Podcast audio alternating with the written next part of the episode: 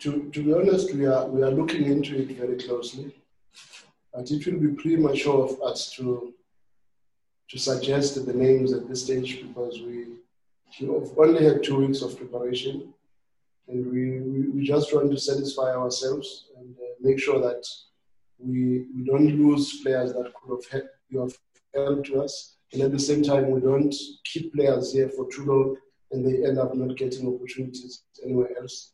So we, we are very conscious of uh, the space and we are very conscious of the challenges and the demands that we that are expected of us, but we we are old enough to understand that we have a responsibility to the society. We cannot take other people's jobs away and be selfish and keep them here when they are not going to play. And at times it happens to players that you are very you are very fond of because you believe they are good human beings and they've served you at times.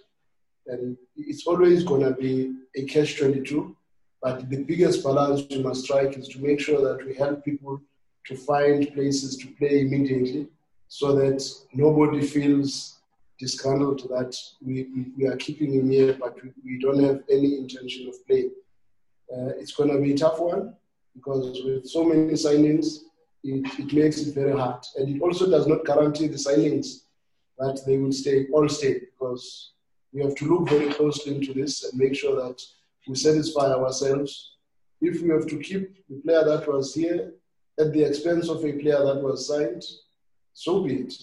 But we have to do what is in the best interest of the club, because at this stage, what is more important is to get this machine rolling without uh, trying to to force people to adapt quickly when we know very well that we might have hiccups along the way.